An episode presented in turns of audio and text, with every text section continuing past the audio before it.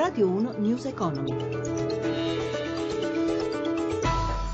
Buongiorno da Stefano Marcucci, mercati sotto la parità in Europa, Piazza Affari il titolo MPS ancora brillante dopo che il CDA ha accantonato ancora una volta il piano proposto da Corrado Passera per la ricapitalizzazione, anche se il progetto dell'ex ministro resta tra le opzioni sotto riflettori anche il Sole 24 Ore, come avete sentito dal giornale radio, in seguito alla notizia di un'ispezione da parte della Consop sui conti del gruppo. Andiamo ancora allora a Milano in diretta con Michela Coricelli. Una reazione fredda, quella delle borse europee alla crescita del PIL cinese, che nel terzo trimestre ha messo a segno un più 6,7% su base annua. Milano in questo momento cede lo 0,26%, come Londra. Francoforte lo 0,27%, Parigi lo 0,16%, contro tendenza Madrid più 0,21%. Dopo il dato sul PIL cinese le chiusure asiatiche erano state contrastate, con Tokyo in lieve rialzo a più 0,21%, Hong Kong in calo dello 0,38%.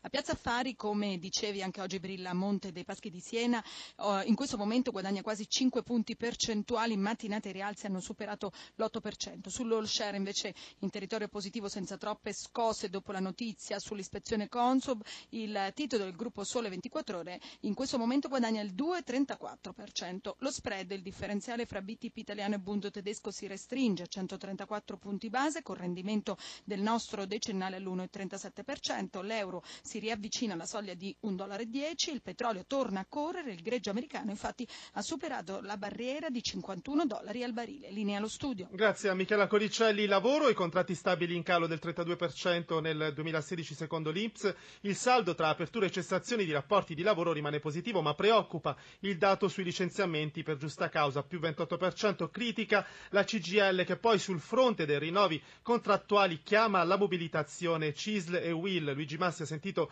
Guglielmo Loi, segretario confederale generale della WIL.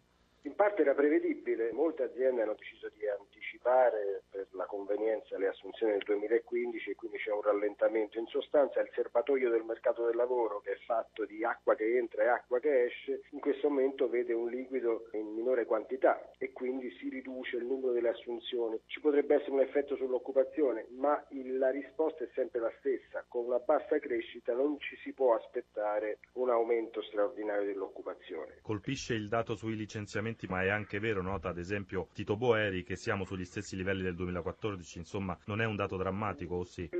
Dato da Boeri è quello di licenziamenti in generale, quello per giusta causa, giustificato motivo soggettivo, cioè di fatto la sanzione alla singola persona, vede un aumento di 10.000 unità sui circa 35.000 del 2014, quindi c'è un aumento diciamo che segnala una possibile ripresa dei licenziamenti individuali, questo è un dato oggettivo e che ovviamente ci preoccupa. Se ci fosse una forte crescita occupazionale questi licenziamenti sarebbero assorbiti, ma così sono dolorosi. La CGL più in generale lancia sui contratti un appello alla mobilitazione a Cisle Will, come lo accogliete? La mobilitazione si fa se le risposte nella legge di bilancio, che è ancora credo un fantasma, non sono quelle che ci aspettiamo, quindi risorse e soprattutto modalità per fare la contrattazione del pubblico impiego moderna che dia efficienza alle stesse amministrazioni, cioè liberare la contrattazione a tutti i livelli, nazionale e territoriale, con ovviamente una congrua risorsa che consenta di rinnovare i contratti. Dopodiché, se non ci sono queste risposte, ci può essere anche la mobilitazione, ovviamente. E sempre sul tema del lavoro si rompe la trattativa per il rinnovo del contratto nelle aziende petrolifere che riguarda oltre 35.000 dipendenti di imprese aderenti a Confindustria Energia come Eni, Saipem, Shell, esso altri big del settore. Angelo Colombini, segretario generale del sindacato FEMCA CISL.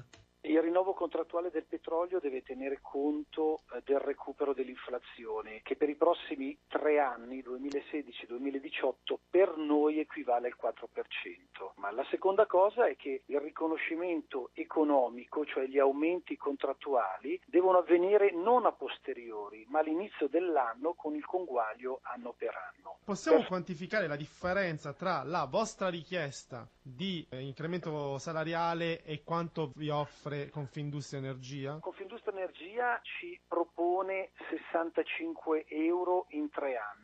La nostra piattaforma è oltre i 130 euro, però sappiamo che un buon accordo si avvicina alle 100 euro. News Economy si ferma qui, grazie a Roberto Guiducci in regia, da Stefano Marcucci, buon proseguimento su Radio 1.